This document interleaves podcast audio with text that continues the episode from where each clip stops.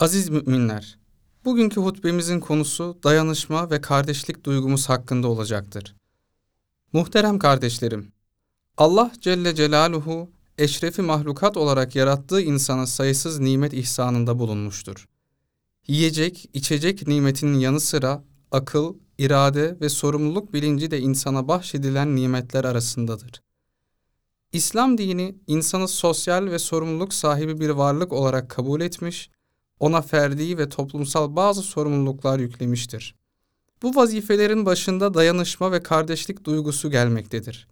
Bundan dolayı yaşadığımız dünyayı ve toplumu düşünmek, birbirimize maddi manevi destekte bulunmak hem dini hem de insani bir vazifedir.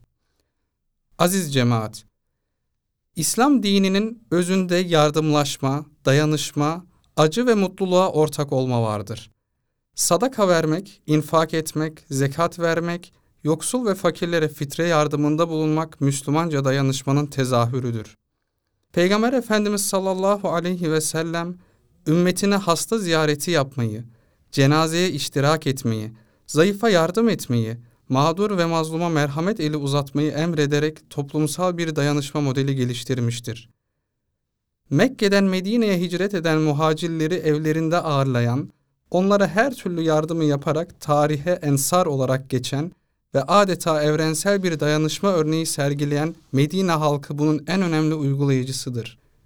Ebu Musa el-Eşari radıyallahu anh'tan rivayet edildiğine göre Peygamberimiz sallallahu aleyhi ve sellem şöyle buyurmuştur. Müminin mümine karşı durumu bir parçası diğer parçasını sımsıkı kenetleyip tutan binalar gibidir. Hazreti Peygamber sallallahu aleyhi ve sellem iki elinin parmaklarını birbiri arasına kenetleyerek bunu izah etmiştir. Zira müminlerin birbirine yardımcı olmaları, aralarında yardımlaşmaları, bir binanın unsurlarının birbirine kenetlenmesi hali gibidir. Bir başka hadisi şerifte ise kul din kardeşinin yardımında olduğu müddetçe Allah da kulunun yardımcısıdır diye buyurularak biz müminlere yardımlaşmanın önemi ifade edilmiştir. Eğer Müslümanlar mağdur ve mazlumlara yardım etmez, dayanışma içerisinde olmaz, zor zamanlarda kenetlenmezlerse güçlerini ve toplumsal dayanışma şuurlarını kaybederler. Allah Celle Celaluhu Kur'an-ı Kerim'de bizlere dayanışmanın ve yardımlaşmanın önemini birçok ayette ifade etmiştir. Kur'an'da iyilik ve takva üzere yarışanlardan hoşnut olacağını bildirmiştir. Ayrıca Müslümanları bolluk ve darlıkta infak edenler olarak tanımlamıştır ve yine birbirlerini hakkı ve sabrı tavsiye edenlerin ziyanda olmadıklarını bildirmiştir. Hutbemin başında okuduğum ayette ise herkesin yöneldiği bir yön vardır. Haydi hep hayırla koşun, yarışın. Nerede olsanız Allah hepinizi bir araya getirir. Şüphesiz Allah'ın gücü her şeye hakkıyla yeter buyrularak hayırda yarışmamız gerektiğine vurgu yapılmıştır. Bu ilkeleri kendine düstur edinen ecdadımız, insanların ihtiyaçlarını giderme amacıyla nice vakıflar ve hayır kurumları kurmuştur. Yolda kalmışların konaklaması ve dinlenmesi için kervansaraylar, kimsesizlerin karnının doyurulması amacıyla aşevleri inşa edilmiştir. Zekat kurumları, sadaka kurumları kurularak muhtaçların ihtiyaçları giderilmiştir. Değerli kardeşlerim, siz değerli cemaatimiz ve mensuplarımızın dayanışması ve katkılarıyla nice mağdur ve mazlumlara yardım eli uzattık. Kimsesizlerin kimsesi olma yolunda nice hayırlı işler yaptınız. Suyun ulaşmadığı beldelere su kuyuları inşa ettiniz. Savaş mağduru mültecilere ensar oldunuz.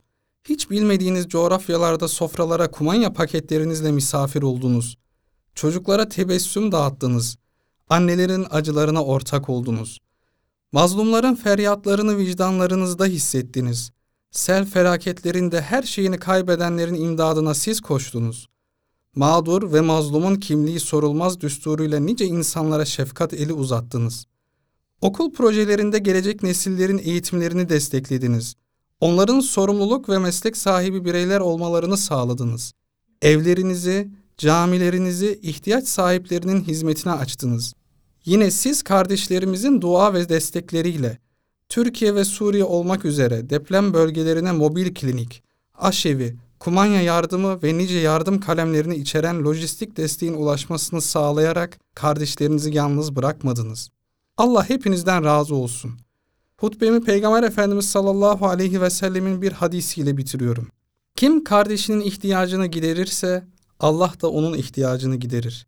Kim bir Müslümanın dert ve kaderine çare olur ve onu ferahlığa kavuşturursa Allah da o sebeple kıyamet sıkıntılarından bir sıkıntıyı kendisinden giderir. Mevlam içerisinde bulunduğumuz bu mübarek gün ve geceleri acılarımızın dinmesine, muhtaçların ihtiyaçlarının giderilmesine vesile kılsın. Amin.